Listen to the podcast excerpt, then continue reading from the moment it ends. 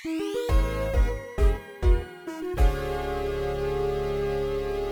สดีครับ ขอต้อนรับสู่ช่างซุยนะฮะ ฟังเรื่องซุยๆ ให้มีสาระนะครับ กับผมมูเจมนะฮะ พิเชษจีรวัฒนาเลิศ เรื่องซุยที่เราจะมาฟังในวันนี้ครับ เป็นเรื่องเกี่ยวกับการให้คำปรึกษา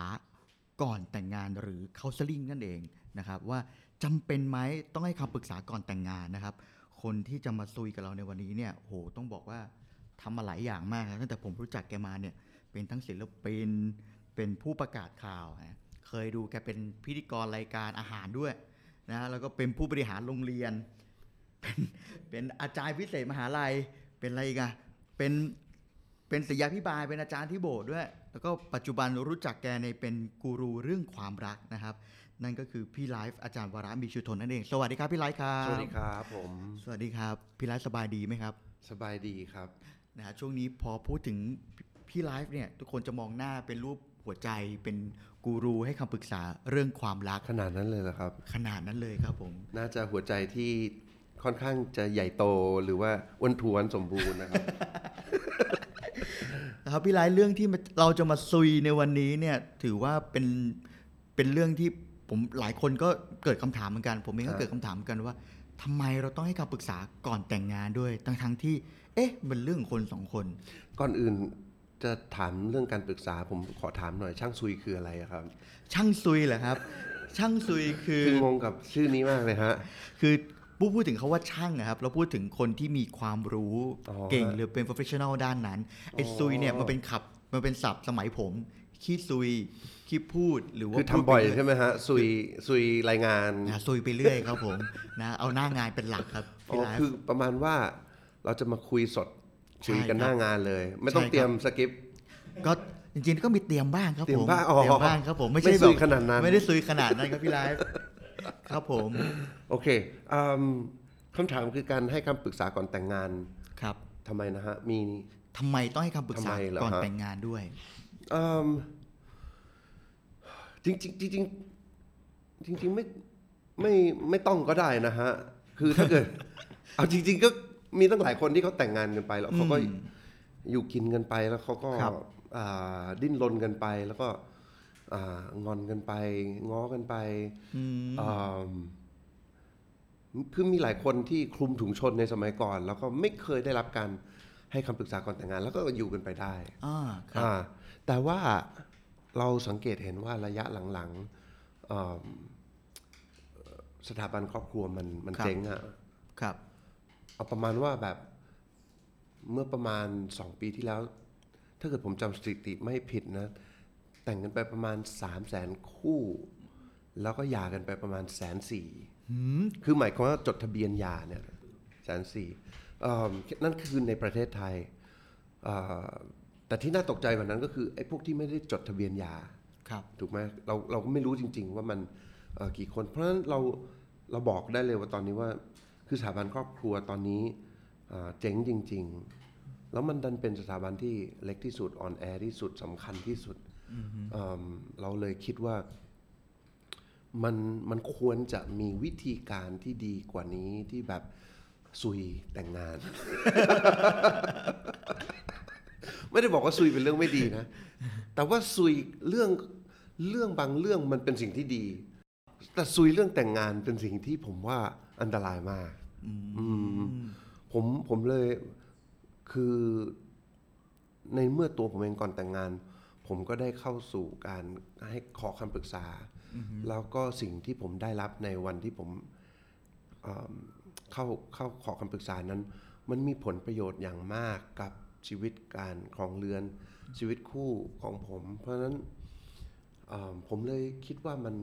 มันจำเป็นมาก ๆเลยที่ ถ้าเราไม่รู้เคล็ดลับเหล่านี้ ถ้าเราไม่ตั้งความคาดหวังเหล่านี้ ถ้าเราไม่มีวิธีการทะเลาะเหล่านี้เอิ่มแล้วเราไปซุยในงานแต่งงานในในการแต่งงานของเราเอง ผมว่าโอ้โห คือมันแบบมันมันโหดร้ายมากอะเออ แล้วปกติเนี่ยเขาสอนเรื่องอะไรบ้างครับ ให้คำปรึกษาก่อนแต่งงานเนี่ยเอม คือคือก่อนอื่นก็ก็อยากจะบอกว่าด้วยความจำเป็น เพราะเราเห็นว่าคนสองคนที่จำเป็นต้องเข้ามาร่วมชีวิตให้เป็นหนึ่งคนนะเข้าใจไหมเอ่อได้เคยได้ยินอาจารย์อ่าอาจารย์ท่านหนึ่งผมจำไม่แน่ใจว่า คือฟังหลายท่าน แต่ว่ามีอาจารย์ท่านหนึ่งถามว่าเอิ่มเวลาคู่แต่งงานจะเรียกสรรพนาม ของกันและกันเนี่ย ให้เรียกว่าอะไรอ่าอ่าให้เรียกว่าเธอ ให้เรียกชื่อเล่น ให้เรียกแกให้เรียกอะไรเงี้ยอ่าคำตอบที่ถูกต้องคือสรรพนามเวลาแต่งงานแล้วให้เรียกว่าเราอ๋อไม่มีคำว่า แกไม่มีฉันไม่มี คือทุกอย่างเป็นเราหมดเลยเพราะฉะนั้นมันยากตรงที่ว่า เวลาคนสองคนต้องใช้ชีวิตให้เป็นหนึ่งคนเนี่ย มันมันเป็นเรื่องที่ ต้องพูดครอบคลุมหมดเลยทุกเท่าที่จะทำได้ หน้าที่เวลาผมเวลามีคู่แต่งงานเข้ามานั่งกับหน้าที่ของผมก็คือ ผมบอกเขาว่า สิ่งที่เราคุยเนี่ย เราพยายามจะงัดแงะ ทุกอย่างที่เป็นตัวของคุณ ออกมาวางตีแผ่ให้เห็นว่า คุณเป็นใครจริง ๆ คุณมีมุมมองในชีวิตยังไง คุณมีความคาดหวังอะไร คุณคิดว่าตัวเองเล่นบทบาทอะไรใน การครองเรือนนี้ แล้วพอตีแผ่ในสิ่งที่คู่แต่งงานไม่เคยได้คุยด้วยกัน ด้วยการเจาะลึกคำถามต่าง ๆ อย่างเงี้ยมันทำให้มันทำให้คล้ายๆกับว่าเห็นภาพทั้งหมดเลยว่า สมมติเจมส์เข้ามาเงี้ย ผมก็จะถามละอะครับถามตั้งแต่ครอบครัวอืมครอบครัวเจมส์เป็นยังไง คุณพ่อคุณแม่เจมส์เป็นยังไงเอ่อสถาเอิ่มสถานภาพทางการเงินของ ครอบครัวเจมเป็นยังไง ติดหนี้ไหมความสัมพันธ์ระหว่างเจมกับพี่น้องเจมเป็นยังไง โลกทัศน์ของเจมก่อต่อการเเลี้ยงลูกเป็นยังไง ต่อการแสดงออกความรักเป็นไง เคยเห็นพ่อแม่ทะเลาะกันไหมเคยเห็นพ่อแม่อกอดกันไหมเพราะทุกอย่างที่เจมโตขึ้นมา นั่นคือแค่แค่เรื่องครอบครัวของเจมนะมันก็จะเป็นถามว่าแบบคำถามทำให้เห็นเลยว่า เจมส์มีทัศนคติมุมมองท่าที ต่อทุกเรื่องในโลกของเจมส์มันเกิดจากการเลี้ยงดูเติบโตของเจมส์มาจากครอบครัว เพราะฉะนั้นมันเป็นการเจาะลึกเอ่อชีวิตของคนคนหนึ่งโดยตีแผ่โดยโดยเจาะลึกโดยคำถามเออ เพราะฉะนั้นจริง ๆ มันจะถามเรื่องอะไรกันเนี่ย มันมันถามได้หมดเลย เพื่อที่เราจะเอิ่มหาข้อมูล หาจุดอ่อน หาข้อแตกต่างระหว่างคนสองคน แล้วก็ปรับจูนให้เข้ากัน แต่ว่าอ่าคำถามโดยกว้างๆเนี่ยอย่างแรกผมก็จะแตะเรื่องของอมเป็น introduction ในในเซสชันแรกอ่าให้ทำแบบทดสอบความคาดหวังอ่าไอ้แบบทดสอบความคาดหวังเนี่ยมันเจ๋งมากเลยนะเจมส์คืออะ ผมไม่รู้พอดแคสต์นี้มันยาวเท่าไหร่นะผมก็พูดไปเรื่อยๆนะได้ได้ครับไอ้แบบทดสอบความคาดหวังเนี่ยมันคือถ้าเกิดใครฟังอยู่เนี่ยนะ อยากจะบอกว่ามัน ไม่ว่าคุณจะเป็นพ่อลูก ไม่ว่าคุณจะเป็นเจ้านายลูกน้อง ไม่ว่าคุณจะเป็นสามีภรรยาหรือแฟน คือมันมันดีมากตรงที่ว่ามันมันถามวิธีการถามเขาก็คือว่าถามหนึ่งคำถาม แล้วให้เจมส์ตอบเออเลขหนึ่งถึงเลขห้าเลขหนึ่งคือ ไม่เห็นด้วยที่สุด เลขห้าคือเห็นด้วยมาก ๆ แล้วก็ไล่ขึ้นมาสองไม่เห็นด้วยธรรมดาสามเฉยๆเห็นด้วยอย่างเห็นด้วยธรรมดาแล้วก็ไม่แล้วก็เห็นด้วยอย่างมาก แล้วคำถามอย่างเช่นแบบ สามีควรจะเป็นผู้นำครอบครัวอะให้นั่งทำข้อสอบ ทั้งสองคนนั่งแยกกัน แล้วก็ตอบ มุมมองของบทบาทของสามีในครอบครัวคุณเป็นยังไง คำถามที่สองอาจจะเป็นเรื่องของแบบเซ็กส์หรือเรื่องของอะไรก็ได้ ใครจะเป็นคนทำสวนรดน้ำต้นไม้บทบาทของความหน้าที่รับผิดชอบในครอบครัวอะแค่คำถามเหล่านี้มันก็จะแตะในหัวข้อเรื่องต่างๆ ในชีวิต ไม่ว่าจะเป็นเรื่องเซ็กส์เรื่องเงินเรื่องอะไรถามว่าความคาดหวัง ปรากฏว่าเปิดออกมาโอ้โห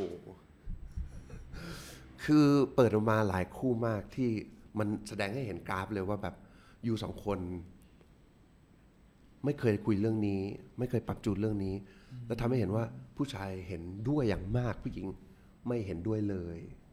อันนี้เป็นปัญหาละอืม เพราะฉะนั้นเซสชั่นแรกก็จะเป็นเรื่องของอะไรคือการแต่งงานอะไรคือความรัก ครอบครัวเป็นยังไง แบบทัชแบบเบสิกมากแล้วก็แต่ละเซสชันก็จะมีการบ้าน ก็คือให้ไปคุยกันต่ออให้จดโน้ตให้ทำเป็น journal ของอยู่ เซสชันที่ 2 ก็จะเป็นของผมนะ ของอาจารย์ท่านอื่นเขามีรูปแบบของเขา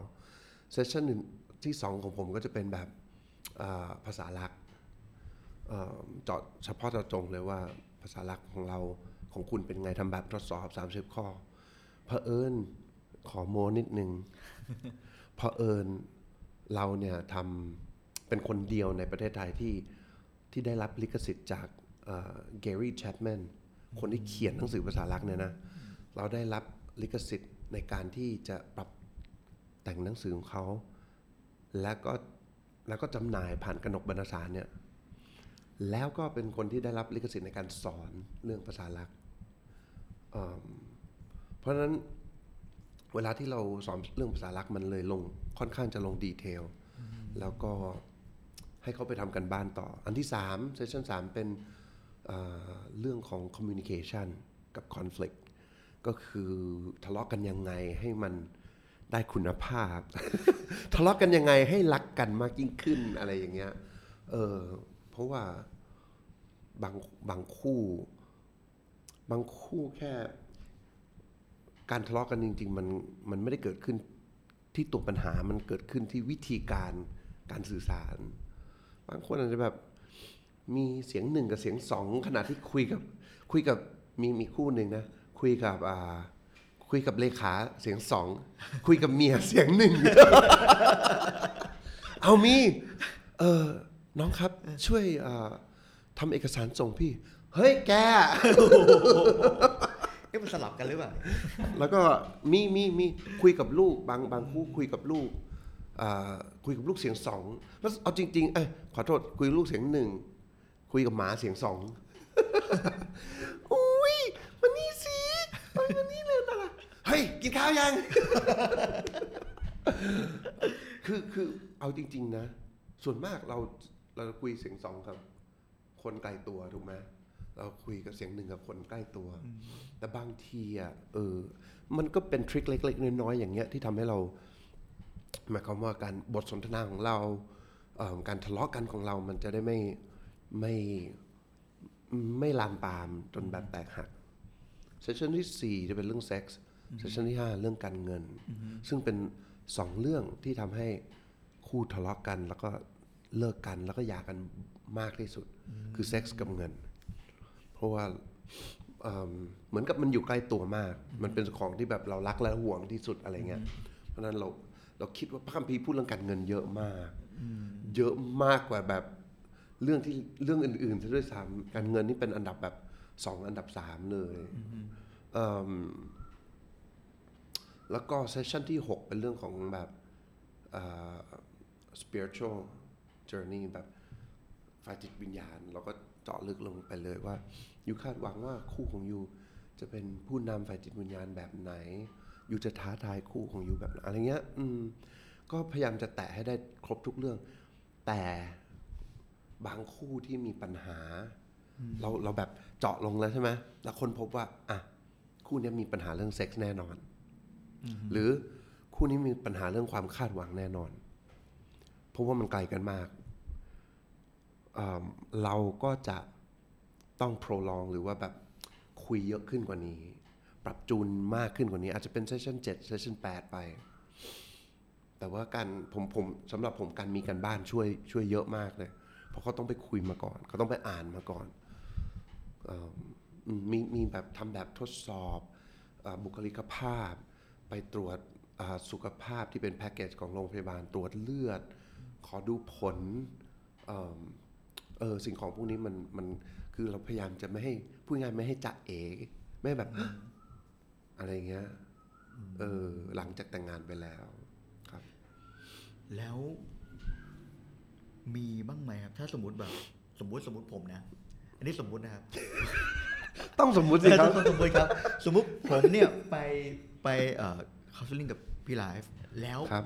เข้ากันไม่ได้มากๆ ดูแล้วยังไง เข้ากันกับผมเหรอฮะ ไม่ใช่หมายถึอ๋งอเข้ากันกับกับแฟนผมอ๋อสองคนครันะบเข้ากันไม่ได้มากๆ อาจจะเป็นเรื่องความคาดหวัง หรืออาจจะเป็นเรื่องอะไรก็แล้วแต่อืมครับตอนนี้มีแฟนยังครับ เอามีแล้วครับ อ๋อมีแล้วเหรอฮะ มีมี แสดงว่าไม่ต้องสมมุติแล้วสิครับ อันนี้คือสมมุติถ้าเขาเซลลิ่งครับผมครับ มีวิธีการยังไงบ้างครับ ที่จะให้เกิดเขาเรียกว่าฮะเกิดความเข้าใจหรือเปล่าครับ เพราะว่าบางคนมองว่าถ้าไม่เข้าใจกันไปต่อกันไม่ได้ แล้วไปต่อกันไม่ได้แล้ว จะแต่งกันยังไงมีปัญหาต่อไปไหมอย่างเงี้ยครับเอิ่มคำถามของคนก็คำถามของเจมส์ก็คือว่า ถ้าสองคนเข้ากันไม่ได้ ใช่ครับทำยังไงทำยังไง อ๋ออืมฮึเอาจริง ๆ มีหลายเคสฮะที่เข้ากันไม่ได้เอ่อสมาชิกในโบสถ์มีคู่หนึ่งที่แบบ แทบทุกเซสชันที่คุยอะคือมีร้องไห้อะอ่าผมผมไม่อยากจะบอกว่า มันมีมาตรฐานหรือมาตรการที่ตายตัวว่าถ้าคุณเข้ากันไม่ได้ คุณต้องเป็น A B C D เอ่อ ผมว่ามันอยู่ที่อืมความพร้อมของเขาทั้งคู่ในการรับมือกับข้อแตกต่าง บางคู่ปรากฏว่าเข้ากันไม่ได้ในการให้คำปรึกษา แต่พอแต่งไปแล้วเขาปรับตัวกันเองธรรมชาติของเขาคือเขารักกันมากจนเขาเขายอมกันและกันเขาทะเลาะกันแต่เขายังรักกันอยู่ เออ ผมว่ามันมีมันมี factor อีกอันหนึ่งที่ ที่เรามองไม่เห็นจริง ๆ คืออ่าความพร้อมในการที่เขาจะปรับจูนตัวเองเข้าหากัน คราวนี้มันไอ้ factor ตัวเนี้ยมันอยู่ในคู่ของตัวเองที่ลึกๆที่มันอยู่ในอนาคตที่ผู้ให้คำปรึกษามองไม่เห็นฮะเพราะฉะนั้นเอ่อผมทำได้อย่างเดียวก็คือแนะนำแล้วก็มีบางคู่ที่ผมแนะนำบอกว่า เฮ้ย อย่าเพิ่งรีบแต่งได้ไหมแบบ สงกรารยังวะ ผมผมเอาจริง ๆ นะ ผมไม่ค่อยชอบที่จะแบบให้คำปรึกษากับคู่แต่งงานที่แบบพร้อมแล้วอะคือสงกรารแล้วอะจัดแบบลงวันจองอะแล้วก็มาขอคำแต่งงาน เอาแล้วคืออะไรเอาแล้วถ้าเกิดจะจะเอแล้วแบบคุณยังไม่พร้อมแล้วทำไงอะอะไรเงี้ยเออมีมีบ้างครับพี่ไลฟ์ระหว่างที่ให้คำปรึกษากับพี่ไลฟ์สุดท้ายแล้ว ไปด้วยกันไม่ได้แล้วเลิกกัน ยังไม่มีนะ ยังไม่มี มีแต่มีแต่แบบ เฮ้ยอย่าเพิ่งรีบแต่งเลื่อนออกไปก่อน แล้วก็คุยกัน เอาเรื่องเนี้ยแล้วเขาก็เห็นด้วยนะเขาก็เห็นด้วย แล้วเขาก็เลื่อนออกไปแล้วเขาก็ไปคุยกัน ปรับจูนกันลงลึกกัน แล้วก็ไปแต่งที่หลังแต่อยากจะอยากจะ อยากจะบอกว่า ในสถิติที่ผมทำเนี่ย คือผมคิดว่าผมทำมาประมาณ ถ้าเกิดจำไม่ผิดประมาณ น่าจะห้าเกือบห้าสิบคู่แล้วมั้ง เออ เรายังเก็บสถิติแบบศูนย์เปอร์เซ็นต์อย่าล้างศูนย์เปอร์เซ็นต์อย่าล้าง ทุกคู่ที่เข้ามาคุยกันก่อนแต่งงานกับผม ไม่ว่าจะเป็นคริสเตียน ไม่ว่าจะเป็นคนนอกคริสตจักร หรือว่าจะเป็น เพื่อนในวงการคริสเตียนเอ้ยในวงการนักร้องหรืออะไรเงี้ยที่เข้ามาคุยกับผมเนี่ยยังคือทุกทุกคู่ที่ให้คำปรึกษายังแต่งงานอยู่ไม่รู้ว่ามีความสุขหรือเปล่าแต่แต่งอยู่ เออ แต่ก็ยังแต่งอยู่ อะ เออ ก็ เออก็ภูมิใจอะ ภูมิใจรู้สึกว่าเฮ้ยมันเวิร์กนะเว้ยแล้วก็พยายามจะเอาสิ่งนี้ออกไปสู่สังคมที่แบบ ไม่ได้เป็นคริสเตียนด้วยอย่างเงี้ย อืม แล้วสำหรับบางผมไม่รู้ว่าพี่พี่ไลฟ์เคยเจอเคสแบบนี้ไหมแต่ผมเคยได้ยินน้องๆ เคยพูดมาว่า ถ้าเขาอยู่กันก่อนแต่งไปแล้ว ถือว่าเขาก็เรียนรู้กันในระดับหนึ่งแล้วอืมมีความจำเป็นไหมต้องคา u เซลิ่งก่อนแต่งงาน อืมอืมสวีกันสดๆเลยครับ ผม ใช่ใช่ใช่ดีดีผมชอบ เพราะว่า เอาเอาจริง ๆ อยู่กันก่อนแต่งเดี๋ยวนี้ก็เป็นอะไรที่ สังคมอ่าภายนอกคริสตจักรครับก็ถือว่ามันโอเค หรือว่ามันเป็นเรื่องธรรมดาอืมแต่ก็อย่าให้พ่อแม่รู้นะ อะไรเงี้ย คือมันก็ธรรมดาที่ไม่ธรรมดา แต่ว่า อยากจะบอกว่า ไม่ว่าคุณจะเอาไม่ว่าคุณจะแต่งงานมาแล้วอยู่กินกันมาหรือแต่งงานมาแล้ว การที่เข้ามาสู่ การให้คำปรึกษาเนี่ย มันเปิดเผยบางสิ่งบางอย่าง แล้วทำให้ทุกคนแบบอ๋อเธอทำอย่างนี้ เพราะว่าเธอเป็นอย่างนี้นี่เอง พ่อแม่ผมนะ แต่งงานกันมาห้าสิบกว่าปีหกสิบกว่าปีแล้วกำลังบอกว่าแบบพอเข้ามาฟังสัมมนาเรื่องของความรักอะเอิ่มแม่แบบ หลังจากจบสัมมนาแม่บอกว่า แบบเก็ตเลยว่าทำไมพ่อเป็นอย่างนี้โอ้นี่แต่งงานกันนี่แต่ง50มาแบบนานมากนะเอิ่มแล้วก็เป็นอาจารย์แล้วก็อยู่ในคริสตจักรแล้วก็สอนเรื่องครอบครัวความรัก แต่พอมาพอมาเจอกับพวกคำถามที่เขาอาจจะยังไม่เคยเจอคำถามใหม่ๆเออมันมันทำให้เราเก็ตว่าทำไมคู่ของเราเป็นอย่างนั้น คืออยากจะบอกอย่างนี้บอกว่าเอิ่มตัวผมเองโดยส่วนตัวผมไม่เห็นด้วย กับการที่จะอยู่กันก่อนแต่งอือฮึอ่าเหตุเพราะว่าผมเชื่อว่าอ่าเรื่องของเพศสัมพันธ์อ่าเป็นเรื่องที่ศักดิ์สิทธิ์ แล้วก็อ่าควรจะอยู่ในบริบทของการแต่งงานเท่านั้น แต่ว่าสำหรับคู่ที่อาจจะอยู่กินกันมาหรืออาไม่ได้ถือเรื่องของเรื่องนี้อย่างที่ผมถือ ผมว่าอย่างน้อยมันก็เป็นมีและมีประโยชน์ต่อชีวิตคู่ของเขาอย่างแบบมากมายจริงๆเออ ผมว่าทุกคู่ที่เข้ามาเขาได้รับคันเอาจริง ๆ นะคู่ผมผมทำสัมมนาสี่รอบ รอบละประมาณเกือบเจ็ดร้อยคน ที่เอ็มเตเตอร์ประมาณสองปีที่แล้วอือฮึคู่ที่เข้ามาเป็นคู่เกย์อ๋อเป็นเออก็แล้วก็เข้ามาแล้วเขาก็คุยกันแล้วเขาก็บอกว่า เออดีมากเลยผมก็แบบเพราะแบบเออก็ยินดีด้วย ยินดีด้วยที่เอ่อคุณได้ผลประโยชน์จากสิ่งที่ผมพูด เพราะว่า คือถ้าเกิดถ้าเกิดใครที่ คือผมผมก็ไม่ได้เห็นด้วยนะ แต่ว่าผมก็อยากจะบอกว่าอืมถ้ามันมีประโยชน์กับพ่อกับแม่ เจ้านายกับลูกน้อง คู่รัก ก็ก็ก็ดี ผมหวังว่าสิ่งที่แบ่งปันไป อย่างน้อย มันจะเลื่อนเข้าคนเข้ามาสู่อ่าคำคำเดียวเลยคือคำว่าแบบ unconditional love คือคนทุกคนทุกคู่ในความรักทุกรูปแบบพยายามจะสอหาแล้วก็ปรับเปลี่ยนตัวเองเพื่อที่มันถึงจุดที่แบบ unconditional love ฉันรักเธอแบบไม่มีข้อแม้ แล้วมันหาไม่ได้ในตัวคน มันจึงจำเป็นต้องหาได้ในตัวของพระเจ้าในตัวของพระเยซู คือในที่สุดแล้วถ้าเกิดคนอยู่ในคำปรึกษา แล้วก็พยายามจะค้นหาตัวนี้ก็จะเจอกับพระเจ้าแน่นอนอืมอืมอันนี้ผมถามในตัวพี่หลายบ้าง พี่หลายให้คำปรึกษาก่อนแต่งงานเนี่ยกี่ปีแล้วครับ เออประมาณ 8 ปีฮะประมาณ 8 ปี อะไรเป็นจุดเริ่มต้นพี่ไลฟ์ อะไรเป็นจุดเริ่มต้นใช่ของการให้คำปรึกษา ใช่ใช่ครับ เอาจริง ๆ มันมันไม่ได้ที่ที่ที่บอกว่า 8 ปีเนี่ยอือฮึคือเริ่มนับตั้งแต่ผมมาเป็นศิษยาพิบาลอ่าเต็มเวลา นั่นคือหนึ่งในบทบาทของศิษยาพิบาล คือการให้คำปรึกษากับผู้แต่งงาน แต่ว่าถ้าเกิดจะเอาจริง ๆ คือก่อนหน้านั้นคริสเตียนที่เป็นน้องๆหลายคนก่อนที่ผมจะแต่งงานอือฮึเอ่อค่ายต่างๆ ที่ผมต้องสอนเรื่องของความรักอือฮึ เอิ่มเหมือนกับว่าคนเห็นชีวิตคู่ของผมอือฮึกับภรรยากับกับแฟนตอนนั้น แล้วเขาก็เขาอยากได้เป็นตัวอย่างมั้ง ผมก็ไม่รู้ว่าทำไม แต่ว่าคืออาจจะเป็นเพราะว่าผมคบกับแฟนมา 12 ปีใช่ไหม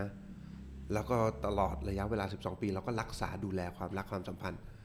9 ปีใน 12 ปีมันเป็น long distance แบบอยู่ห่างกันด้วย แล้วอยู่ในยุคที่แบบไม่มีอินเทอร์เน็ตด้วย แล้วก็อยู่แบบอยู่ที่อเมริกาซึ่งเป็นแบบเรื่องเซ็กส์เป็นเรื่องที่แบบ ใครจะทำอะไรก็ทำอะไรอย่างเงี้ย คือเราเราอยู่ในบริบทของความเสี่ยงทุกอย่าง แล้วควรจะเลิกกันซะด้วยซ้ำแต่ว่าเราก็ยังครองรักกันมาได้ แล้วที่สำคัญเราก็แบบรักษาชีวิต ที่จะไม่มีเพศสัมพันธ์กับใครเลย จนถึงวันที่เราแต่งงานอืมเพราะฉะนั้นมันมันก็แค่ผมก็กล้ายืน ผมก็กล้าพูดแล้วก็เอิ่มแล้วแล้วแล้วก็เริ่มสอนตามค่ายอย่างเงี้ยแหละสอนแล้วก็ ผมว่า มันเป็นเรื่องที่มันเป็นเรื่องที่สำคัญที่คนอื่นจะได้รับอินสปิเรชันจากตัวของเรา ที่เราจะแบบ ทำให้คนอื่นอยากจะเออรักษาความรักให้ได้แบบเรานะ อะไรอย่างเงี้ยหรือว่าดูแลเอ่อมาตรฐานของความรัก ดูแลชีวิตคู่ของเขาให้เป็นเหมือนกับที่เราเป็น อืมก็เลยเริ่มจากจุดนั้นมา เพราะว่าเราทำได้เราก็เลยอยากให้คนอื่นทำได้ด้วยแล้วก็คราวนี้พอมาเข้าสู่ชีวิตแต่งงาน เราก็ไปขอคำแต่งขอคำปรึกษา อาจารย์ก็พูดแบบ โอ้โหแบบข้อมูลทุกอย่าง แล้วก็เป็นอาจารย์ที่แบบเรียนมาแล้วก็ข้อมูลที่ได้แล้วก็มันลงลึกมากจนเราแบบว้าวเราก็เลยเรียนต่อจากอาจารย์ คราวนี้เราก็เลยกลายเป็น facilitator คนที่สามารถสอนได้ด้วย อืมเราก็ก็เลยเริ่มสอน แล้วปรากฏว่าก็ไม่เป็นสิ่งที่ไม่ค่อยคือในวงการคริสเตียนทุกคนแบบในโบสถ์เขาทำกัน แต่ในโลกนอกคริส คริสตจักรแล้วไม่มีใครทำอะเวลาไปขอคำปรึกษาก่อนแต่งงานในแบบโรงพยาบาลอย่างเงี้ย คือไม่คือแบบตรวจสุขภาพตรวจเลือด แล้วก็ถามข้อมูลทั่วไป ดู psycho- psychology psychological problem แบบเออจิตแพทย์ไปหาจิตแพทย์นะอะไรเงี้ยคุยเปิดอกคุย แต่ว่าไม่มีการถามเชิงลึกอ่าไม่มีการแบบเปรียบเทียบไม่มีการ เพราะฉะนั้นสิ่งที่คริสเตียนทำอยู่ในคริสตจักรเนี่ย มันผมว่ามันมันสำคัญมากๆที่จะออกไปสู่คริสออกคนนอกคริสตจักรด้วย ก็เลยเริ่มทำให้มันออกไปนอกคริสตจักรเออเป็นการให้คำปรึกษากับเอ่อคนทั่วไปไม่จำเป็นต้องเป็นคริสเตียน ในฐานะพี่ไลท์ให้คำปรึกษามา 50 คู่ใช่ไหมครับ ประมาณประมาณผว่50 คู่ บวกกับว่าแต่งงานมากี่ปีแล้วครับ ผมเหรอฮะใช่ครับสิบหกปี ยังต้องแต่เป็นแฟนกันมา 12 ปี 12 ปีแต่งงาน 16 ปีก็เท่ากับประมาณ 28 ปีอืมฮึฐานะผู้ให้คำปรึกษาครับยังต้องเจให้นยังต้องเข้ามาอะไม่ใช่ผมจะถามว่า ทุกวันนี้ยังต้องให้คำปรึกษาตัวเองไหมครับสำหรับครอบครัวโอ้พี่ไลโหท์เอิ่มผมกับแฟนเนี่ยค่อนข้างจะโอเค ไม่ไม่ ไม่ค่อยมีทะเลาะกันละ แล้วก็เอิ่มก็พยายามที่จะแตะในสิ่งที่เรารู้อยากจะบอกนิดให้ให้ให้ให้ทริคนิดหนึ่งสำหรับโดยส่วนตัวผมเนี่ยมันมีสามคำ information คือข้อมูล เรารู้ในหัว เราก็พยายามจะทำมันคำที่สองคือ inspiration คือแบบแรงบันดาลใจเราไป เห็นพี่บอยรักพี่ตุ้ย เห็นคุณพ่อคุณแม่รักกัน มันเกิดแรงบันดาลใจเราอยากจะเป็นเหมือนคนคนนี้ มันก็เสริมสร้างให้เราพยายามแต่อันที่สามเนี่ยมันมันเป็น revelation คือมันมันต้องเป็นการเปิดเผยโดยพระเจ้าเปิดเผย มันต้องเป็นคือข้อมูลเราได้เราก็ทำแรงบันดาลใจเรามีเราก็ทำแต่บางอย่างที่แบบเราจะลงลึกไปถึงหัวใจของแฟนเนี่ย มันต้องเป็นการเปิดเผยที่พระเจ้าเปิดเผยให้เราเห็นท่าแท้ในตัวเอง ความอ่อนแอ ความหยิ่ง การที่แบบฉันจะต้องชนะในการอะไรอย่างเงี้ย พระเจ้าต้องเปิดเผย แล้วก็เราก็ปรับจูนให้เราเป็นเหมือนกับพระเยซูมากยิ่งขึ้น เออเอิ่มผมก็พยายามทำนะ แต่ว่าตอนนี้อยากจะบอกว่า การให้คำปรึกษาที่ผมจำผมอยากได้มาก คือเป็นการให้คำปรึกษา ผมขอคำปรึกษาจากผู้รู้นะครับ ไม่ว่าจะเป็นคุณพ่อหรืออาจารย์ท่านอื่นนะฮะ ว่าจะรับมือกับลูกสาวอายุ 14 เข้าวัยรุ่นเลยที่อยู่โรงเรียนนานาชาติอ่าเข้าสู่วัยรุ่นแล้วก็จะรับมือยังไงที่จะไม่ให้อ่าให้ความสัมพันธ์ยังอ่ารับรื่นได้นะสถานการณ์ตอนนี้เป็นไงบ้างครับ โอ้โหครับ ผมมา ทำรายการวิทยุของช่องเก้าอยู่ที่เมโล975 แล้วก็แบบ ก็เอาเรื่องส่วนตัวมาคุยเนี่ยแหละ ด้วยมาตรฐานของพระคัมภีร์ครับ แต่ว่าพอมาถึงเรื่องของแบบลูกสาวนี่แบบเอิ่มผู้ฟังครับ ถ้าเกิดผมเจอกับสถานการณ์อย่างนี้ ผู้ฟังคิดว่าผม ขอความคิดเห็นทีเดียวเลยนะครับ แล้วไอ้คนที่คอมเมนต์มาในรายการวิทยุก็แบบปล่อยเขาไปเถอะให้เขามีความคิดของตัวเอง เขาต้องไปเที่ยวกับเพื่อนได้นู่นนี่ต้องให้เขามีอิสระผมถาม คุณมีลูกหรือยัง อ๋อ ยังไม่มีเหรอครับ ครับผมโอเคครับ โอ้พูดถึงนี่นอกเรื่องหนึ่งพี่ไลฟ์ตอนนี้รู้สึกว่าพอลูกอายุสิบสี่เนี่ย เด็กๆ เราเอ่อตอนเขาเด็ก ๆ เนี่ย เราอาจจะเข้าใจว่าเราเข้าใจเขาพอเขาสิบสี่แล้วเนี่ยความคิดนี้ยังอยู่ไหมครับ ไม่อยู่แล้วครับ มันหายเกลี้ยงเลยครับคือคือเอางี้โดยคือโดย information เรารู้ว่าวัยรุ่นต้องเกิดเจอการเปลี่ยนแปลง นี่นี่เรายังอยู่ในหัวข้อของการให้คำปรึกษานะ เพราะว่าการให้คำปรึกษามันมันรวมไปถึงลูกวิธีการเลี้ยงลูก เรารู้โดย information ว่าเราจะเข้าใจในเด็กอายุ 14 วัยรุ่นเปลี่ยนแปลงฮอร์โมนต่าง ๆ เนี่ย เรารู้เราเข้าใจว่ามันเป็นยังไง แล้วเราก็ถูกอินสปายให้แบบ เราต้องเป็นตัวอย่างนะ แล้วผมเองอะ่ะ ผมอยากจะบอกผมอะ่ะไม่ต้องมาบอกผมเลยว่าผมควรจะทำตัวให้เป็นเพื่อนกับลูกอะเพื่อให้ลูกแบบเปิดใจคุยกับเรา เพราะผมคือเพื่อนกับลูกเลยคือแบบ จากมุมมองของผมนะ จากมุมมองลูกผมไม่รู้แต่จากมุมมองผมคือแบบแบบ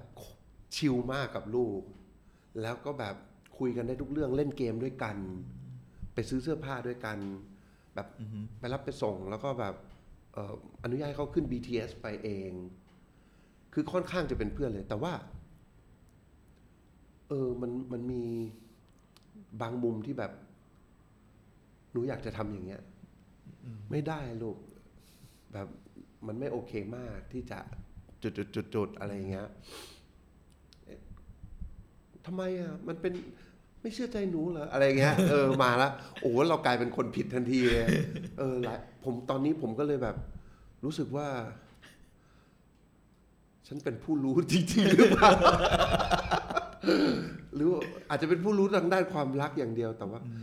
เออ แต่แต่พ่อก็บอก พ่ออาจารย์นันชัยอาจารย์บนวันก็แบบบอกสอนเสมอบอก if if all things fail try kindness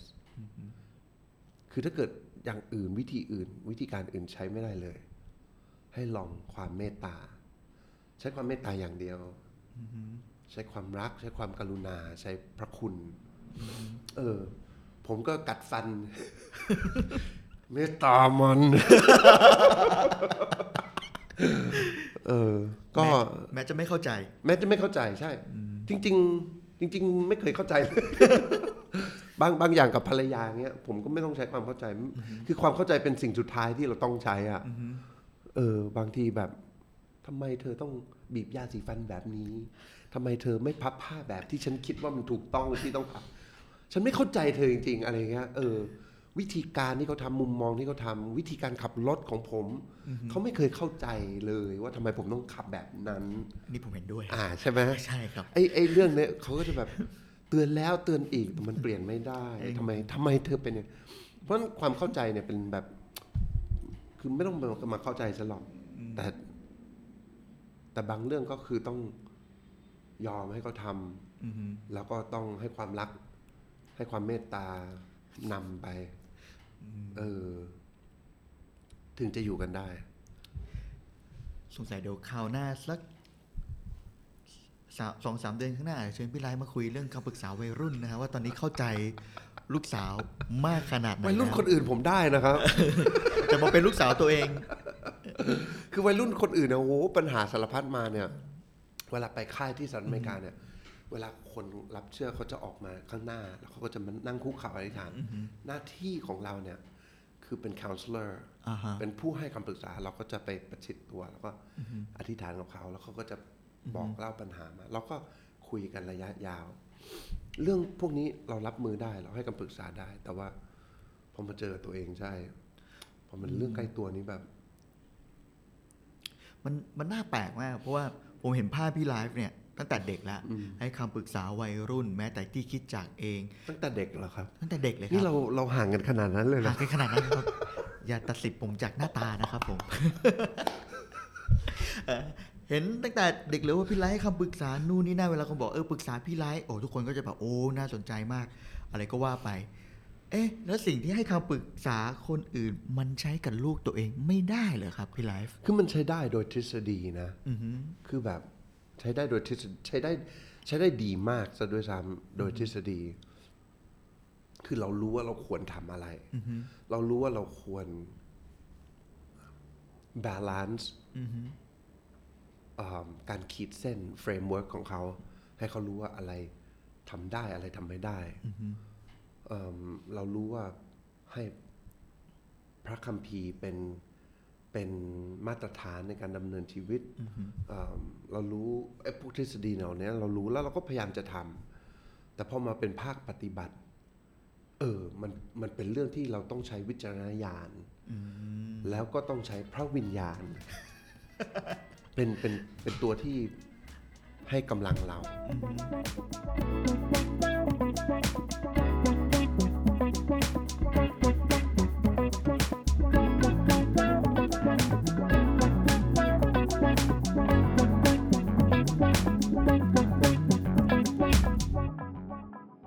ใช่อะ มาต่อครับพี่ไลโอเคฟ์ครับผม อ่ากลับมาเรื่องอ่าก่อนแต่งงานนะครับ นะ เดี๋ยวเอาไว้ผมมีโอกาสมาคุยเรื่องลูกๆพี่ไลฟ์หมายว่าปัจจุบันโอ้โหไอ้เป็นนั้ยันงไงคุยไม่บ้างจบเพราะผมก็เรียนรู้อยู่อืมคือตอนนี้เอาจริง ๆ ก่อนโควิดอะเราครับมีโครงการแบบอยากจะเขียนหนังสืออืมเอิ่มแล้วแล้วก็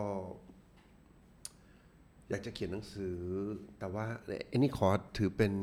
การประกาศว่าเป็นลิขสิทธิ์ทางหัวข้อกันแล้วกัน คือคืออยากจะเขียนหนังสือครับให้กับลูกเขยในอนาคตเช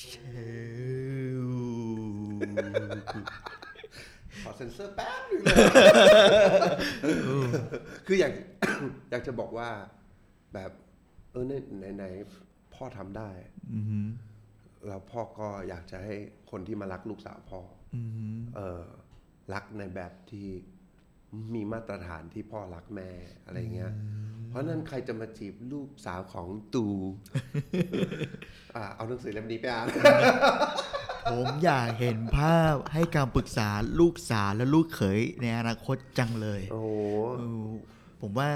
น่าจะคุยกับลูกสาวมันนะครับณตอนนั้นโอ้โหอื้อหือลูกสาวผมเริ่มถามแล้วแบบมีแฟนได้อายุเท่าไหร่ อันอ่านั้นน่ะแล้วพี่ตอบไปว่า พี่ตอบไปว่าไม่มีทางมี สามสิบลูก ไม่ใช่พูดเล่น ผมบอกว่าผมผมให้มาตรฐานเขาบอกว่าหนึ่งอยู่ต้องแสดงความเป็นผู้ใหญ่อืมคือการตัดสินใจของยูต้องแสดงให้เห็นว่า you make a right choice ตัดสินใจได้ถูกต้องสองอยู่เติมเต็มความรับผิดชอบชีวิตของยูยูเรียนได้ดียูเรียนไม่ตกยูทำงานบ้าน อันที่สามรักพระเจ้า รักพ่อแม่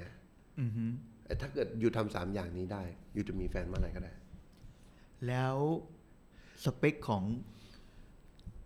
ลูกเขยในอนาคตที่จะมาจีบลูกสาวเนี่ย มีตั้งไว้บ้างไหมฮะ มีครับ ครับผม ต้องเอมเป็นเจ้าของกิจการส่วนตัวไม่ใช่ ไม่ใช่อะ คือเรื่องเงินไม่ใช่ไม่ใช่ประเด็นมากเลย เพราะว่าเรารู้ว่าแบบเพราะตัวผมตอนแต่งผมก็จนจนแบบ เออ คือก็เป็นผู้รับใช้พระเจ้าครับเพราะฉะนั้นเรื่องเงินไม่เกี่ยว แต่ว่ามาตรฐานเดียวที่ผมมีคือเป็นคนดีแล้วก็เป็นคริสเตียนว้าวเออแค่นั้นเองขอแค่นั้นเองจริงอ่าน้องๆที่ฟังอยู่นะครับๆคือซีเจสวยมาก ครับผม แล้วก็สูงมากแล้วครับก็ผมรักพระเจ้า อธิษฐานเองทุกคืนอืมหลังจากที่คุยกับหนุ่มแล้วอธิษฐาน ตอนนี้ก็มีแหละฮะ ก็มีมีอะไรเขาก็เขาก็ FaceTime คุยกับเพื่อนๆเขาเรียก house party สมัยเราไม่ไม่มีนะ ไม่มีใช่ใช่คือ house party คือแบบเพื่อนของเพื่อนก็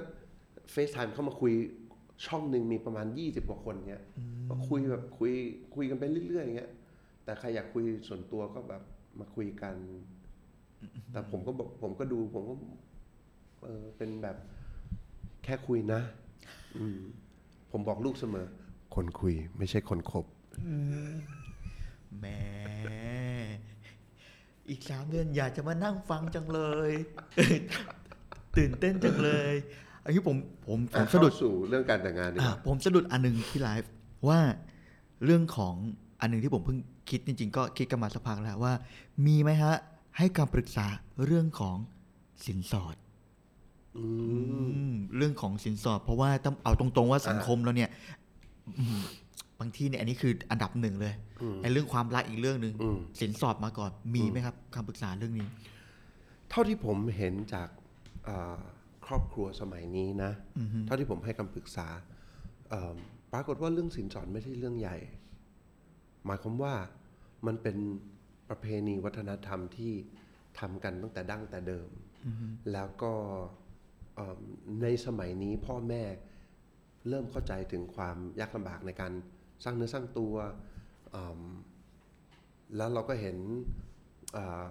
คู่รักเนี่ยสามารถที่จะ manage เงินได้ดี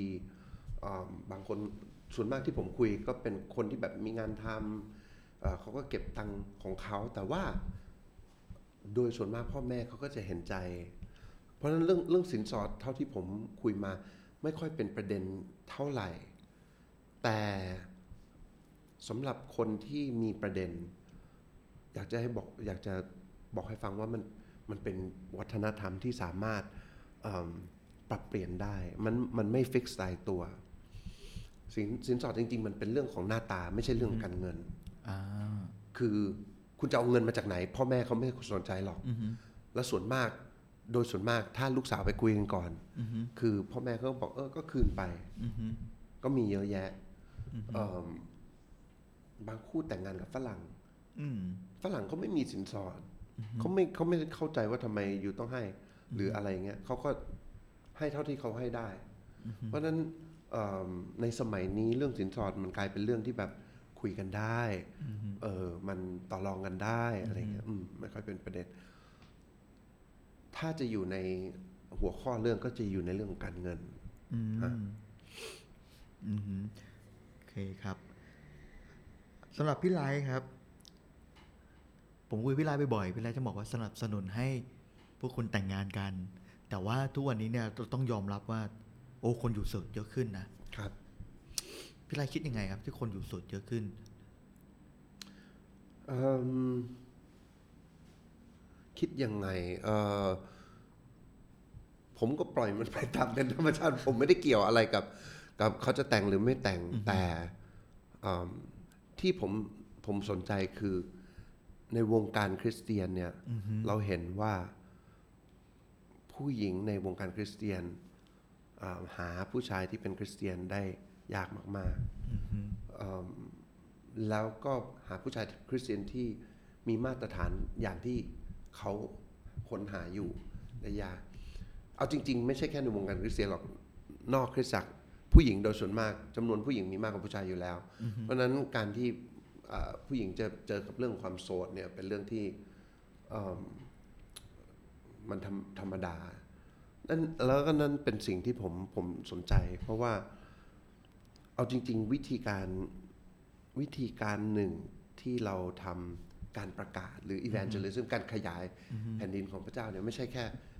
เทศนาไม่ใช่แค่ สร้างสาวก ไม่ใช่แค่ ออกไปแจกใบปลิวหรือไม่ใช่แค่แบบคุยกับเพื่อนเป็นพยาน แต่มันคือการแต่งงานด้วยเพราะว่ายิ่งคริสเตียนที่มีความเชื่อมีมาตรฐานในในเรื่องของพระคัมภีร์แล้วแต่งงานกันแล้วสร้างครอบครัว มีลูกออกมาพระคัมภีร์ถึงบอกว่าจงมีลูกแบบนะให้เป็นดาวและท้องฟ้าใช่ไหมเอ่อบอกกับอับราฮัมอ่าคือหมายความว่า go out and multiply อะให้ให้ออกไปทวี ให้เต็มแผ่นดินโลก ก็เลยอยากจะบอกว่ามันคือวิธีหนึ่งแล้วการที่เราเอ่อสมัยนี้การที่คนเราไม่ไม่ค่อยได้แต่งงานหรือว่าอยู่เป็นโสดหรือแต่งงานช้าลงทำให้มีลูกช้าลงด้วย มันจึงกลายเป็นเรื่องที่น่าค่อนข้างที่น่าน่ากลัวในการที่จะขยายคริสตจักรในการที่จะทำให้อ่าคริสเตียนมีผลออกมามากยิ่งขึ้นอะไรเงี้ย ครับคุณพ่อเคยถามพ่อบอกว่า เอ้ยพ่อบอกไลฟ์มีลูกเยอะๆนะ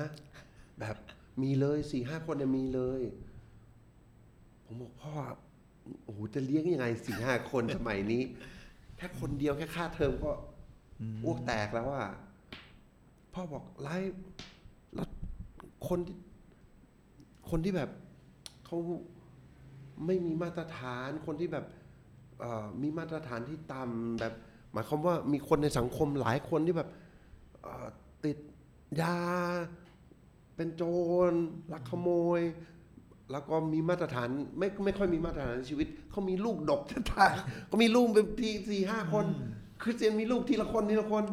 คิดว่า20ปีข้างหน้าจะเป็นไงในสังคมอะไรเงี้ยพ่อก็พยายามจะโน้มน้าวให้มีหลานเยอะๆ แต่ว่าคือเข้าใจเลยเข้าใจเลยว่าทำไม การที่เราสร้างลูก มันมันคือการสร้างสังคมเอออ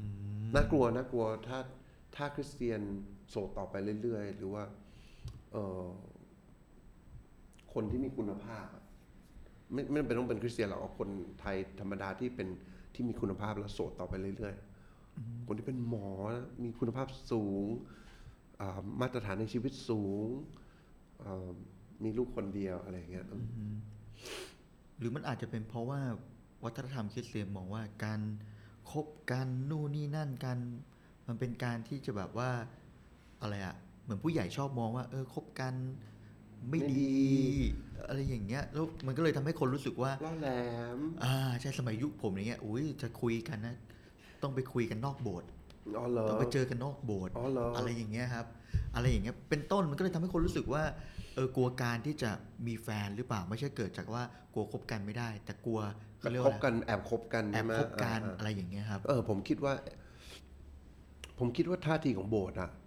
คือโบสถ์ของในเมืองไทยหลายครั้ง ถ้าเกิด ผมเห็นถ้าเกิดเป็นโบสถ์แบบโบสถ์จีนเอ่อโดยส่วนมากหรือโบสถ์สภาอย่างเงี้ยก็จะเป็นแบบค่อนข้างจะ conservative มุมมองเขาก็จะแบบเอ่อค่อนข้างที่จะ conservative แต่ผมอยากจะบอกว่า เราควรจะเข้าใจเด็กในสมัยใหม่ผมผมชอบประโยคของ YFC ที่บอกว่าอะไรนะ if you don't win their hearts today they will break your hearts tomorrow ใช่ไหมถ้าคุณไม่ชนะใจเขาวันนี้ เขาก็ทำให้คุณอกหักในวันหน้าเอ่อคือถ้าเกิดจะสร้างคริสเตียนที่เข้าใจสังคมเข้าใจโลกจริง ๆ คุณเราก็ต้องเข้าใจเขาอะว่าแบบ เขาก็ต้องคบกัน เขาก็ต้องมีแฟน มีพ่อแม่หลายคนนะ ที่ห้ามลูกคบกัน แต่ตอนนี้ลูกอายุสามสิบเนี่ยอาจารย์ช่วยหาผู้ชายดีๆ ให้ลูกสาวหน่อยสิ เอ้าแล้วตอนที่เขาแบบเป็นพรายแบบ เป็นแบบตอนแจ่มสุดแล้วคุณไม่ให้เขาไปหา แล้วตอนนี้เขาสามสิบคุณจะให้เขาหา เออดีเว้ย คือเอาจริง ๆ นะผมผมมาคบกับอ่ากิฟเนี่ย ตอนที่ผมอายุสิบเจ็ดกิฟอายุสิบห้าคือคือคบกันตั้งแต่เด็ก ๆ เลยอะแล้วก็แบบ เออ ก็เข้าใจว่าพ่อแม่เป็นห่วงเข้าใจ แต่ว่าใจมันเรียกร้องอะนะ เราก็แบบตอนนั้นคือถือว่าไม่เชื่อฟังเลยนะ ไม่เชื่อฟังพ่อแม่เลย พ่อแม่ก็บอกว่าไม่ให้มีแฟนอยากจะนินทาอาจารย์นะพ่ออะให้เซ็นเลยอะ เซ็นเป็นกระดาษลงนามข้าพเจ้านายวาระมีชุทนขอสัญญาว่า จะไม่มีแฟนระหว่างที่ศึกษาอยู่ที่สหรัฐอเมริกา และไม่คบกับใครลงนามนายวาระมีชุทนยืนยันดรนันทชัยมีชุทนแม่จ้าก่อนขึ้นเครื่องที่ดอนเมืองอะ คือต้องมีลายเซ็นเนี้ยพอพี่เห็นแล้วพี่รู้สึกไงครับ คือเซ็นนะเซ็นไปเลย อือหือ แล้วก็ก่อนจะขึ้นเครื่องก็ยกหูโทรหากิฟกิฟเดี๋ยวอ่าเราเขียนจดหมายหากันนะอะไรเงี้ยคือเอาจริง ๆ นะ พ่อแม่ของเราก็อือหือตั้งแกนไว้ให้เรายึดเป็นเป็นแกนที่ค่อนข้าง conservative แล้วเราก็ควรจะยึดแกนนั้นไว้ด้วย แต่เราก็ปรับไปตามสภาพที่เราคิดว่าสมควรเหมาะสมกับชีวิตของเราด้วย อืมผมก็ ยอมรับอะว่าผมไม่ได้เชื่อฟังผมก็คบกันกับแฟนตอนที่ผมเรียนอยู่แต่ โดยพระคุณพระเจ้าเราก็รอดกันมาได้ แล้วก็สอนเรื่องนี้ได้อืมก็เลยสามารถพูดกับลูกสาวได้เต็มปาก ใช่ผมผมพูดได้ว่า เธอจะมีแฟนก็มีได้นะ เพราะว่าลูกสาวก็ต้องถามอะ พ่อ พ่อคบกับแม่ตอนอายุเท่าไหร่ แม่อายุสิบห้าหนูอีกปีหนึ่ง ไม่ไม่ได้โลกทำไมพ่อสองมาตรฐานเออ อย่างนี้ใช่ไหมอย่างนี้เลยนะฮะไม่ใช่หมายความว่า เรารู้อยู่แล้วว่าอืมเราลูกจะมาแนวเนี้ย ถ้าถ้าเราห้ามอืมเราก็เลยต้องใช้มาตรการที่บอกว่าเนี่ยรักพระเจ้ารักครอบครัว รักษาความรับผิดชอบส่วนตัวอืมแล้วก็เป็นผู้ใหญ่พอที่จะตัดสินใจได้ดี เพราะฉะนั้นถ้าเกิดเขาสัญญาอะไรผม แล้วเขาไม่ทำตามสัญญาผมบอกเนี่ย แล้วคุณอยากจะมีแฟนเหรออถ้าเกิดเขาไปเที่ยวแล้วเขากลับมาบ้านสายอืมอย่างที่เขาสัญญาไว้เอ้าไหนบอกอยากจะมีแฟนไงคุณไม่เห็นรับผิดชอบอะไรเงี้ยเอิ่มก็ต้องใช้ใช้อายุเป็นมาตรฐานไหมเพราะว่าพ่อทำมาก่อนโอ เคครับพี่ไลท์สุดท้ายครับ อะ สุดท้ายแล้วครับ โอ้โห ขอบคุณพี่ไลท์มากซุยกันสนุกมากครับ ครับ คนที่กำลังฟังอยู่หลายคนที่เขากำลังตัดสินใจว่า เออจะแต่งงานดีไหมให้คำปรึกษาดีไหมพี่ไลท์มองเรื่องการแต่งงานสำหรับพี่ไลท์เป็นยังไงและอยากจะฮะ บอกอะไรกับคนเหล่านี้ครับ ฮะคือเอาจริงๆในในพระธรรมมัทธิวบทที่ 19 พระเยซูบอก แล้วก็พระเยซูก็ดึงจากพระคำจากปฐมกาลมา พระเยซูบอกว่าแบบเนี่ยพระเจ้าได้สร้างชายและหญิงขึ้นมา แล้วก็ชายก็ต้องรักละบิดามารดาของเจ้าไปผูกพันกับภรรยา ทั้งสองคนก็เป็นเนื้อเดียวกัน แล้วก็พระเยซูก็ยังพูดต่อไปว่าทั้งสองก็จะไม่เป็นสองอีกต่อไปเป็นเป็นเนื้อเดียวกัน แล้วก็สิ่งที่พระเจ้าได้ผูกพันไว้ อย่าให้มีใครพลัด ทำให้พลัดพรากออกจากกันด้วยสาเหตุนี้เองเนี่ยผมผมรู้สึกว่าคุณจะแต่งหรือไม่แต่งอย่างแรกมันคือนำพระทัยพระเจ้าคุณก็ต้องสอบหาจริง ๆ ว่า พระเจ้ามีน้ำพระทัยอะไรในชีวิตของคุณที่จะให้คุณแต่งหรือเปล่า พระองค์จะนำคนคนนั้นเข้ามาในชีวิตของเราหรือเปล่า แต่ว่าอีกอีกแง่หนึ่ง ถ้าคุณจะเป็นโสด ในพระคัมภีร์อาจารย์เปาโลก็บอกว่ามันเป็นของประทาน เพราะฉะนั้นถ้าเป็นของประทานเนี่ยคุณคุณค่อนข้างที่จะเอ่อมีธรรมชาติของความโสดอยู่ในตัวของคุณ คือคุณโอเค รู้สึกว่าคุณพอใจแล้วก็คุณสามารถดำเนินชีวิตไปได้อย่างมีคุณภาพ โดยที่คุณรู้ว่าพระเจ้ามีน้ำพระทัยให้คุณโสดแล้วก็การใช้ความโสดเป็นเครื่องมือในการประกาศ พระกิตติคุณของเจ้าเหมือนอาจารย์เปาโลที่แบบเป็นโสดก็เดินทางสร้างโบสถ์ไป แต่ว่ามีข้อพระคัมภีร์หนึ่งที่ผมอยากจะทิ้งไว้ให้ ที่ผมเชื่อว่าทำไมการแต่งงานเป็นสิ่งที่ดี คืออยู่ในปัญญาจารย์บทที่ 4 ข้อที่ 12 บอกว่าคนหนึ่งสู้ได้ แม้คนหนึ่งสู้คนเดียวได้สองคนสู้ก็ได้แน่ เชือกสามเกลียว จะขาดง่ายก็หาไม่ได้ คืออยากจะบอกว่าในชีวิตของคนเราเนี่ย การที่เราจะรู้จักพระเจ้าจากมุมมองของเราเองทำได้ เราจะผ่านร้อนผ่านหนาวในชีวิตนี้ผ่านด้วยตัวคนเดียวผ่านได้ แต่ถ้าเกิดผ่านสองคน ผ่านได้ดีกว่าแน่นอน คือหมายความว่ามีสองคนที่คอยพยุงกันไป แต่กรรมว่าสองคนอาจจะไม่ใช่แค่ มันไม่ใช่คู่แต่งงานสองคนอาจจะเป็นเพื่อน อาจจะเป็นพ่อแม่ อาจจะเป็นแฟน แต่พอมาเรื่องการแต่งงานพระคัมภีบอกว่าเชือกสามเกลียว คือคนเดียวเดินผ่านได้สองคนเดินผ่านได้แน่ แต่เชือกสามเกลียวเนี่ยขาดยากมาก คือการที่คนสองคนถูกผูกพันโดยพระเจ้า มันไม่เหมือนกับว่ามันเป็นมันเป็น intimacy มันเป็นบอลมันเป็นความเข้าส่วนซึ่งกันและกันจนไม่มีอะไรที่แยกกันได้ มันทำให้เราเห็นถึงเชือกสามเกลียวมันมันทำให้เราเห็นถึงแบบความใกล้ชิดสนิทสนม ในรูปแบบของอพระบิดาพระบุตรพระวิญญาณบริสุทธิ์ มันทำให้เราเห็นถึงความรักที่พระเจ้ามีให้กับพระบุตรเออมันมันทำให้เราเข้าใจพระเจ้ามากยิ่งขึ้น เพราะฉะนั้นไม่รู้ผมผมเชื่อว่าการแต่งงานทำให้เราการมีลูกด้วยกันทำให้เราเข้าใจจริง ๆ ว่าพระเจ้ารักเรามากขนาดไหนฮะโอเคครับผมครับ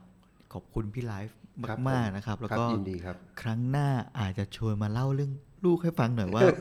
ไปถึงไหนแล้ว ผมจะไปเก็บเกี่ยวประสบการณ์มาก่อนนะฮะนะครับ แล้วช่างซุยครั้งหน้าเราจะซุยกับใครต่อเอาไว้ติดตามกันวันนี้ขอบคุณมากครับครับพี่ไลฟ์ผมสวัสดีครับเชิญพรครัสวับสดีครับ ผมไม่ใช่ครับ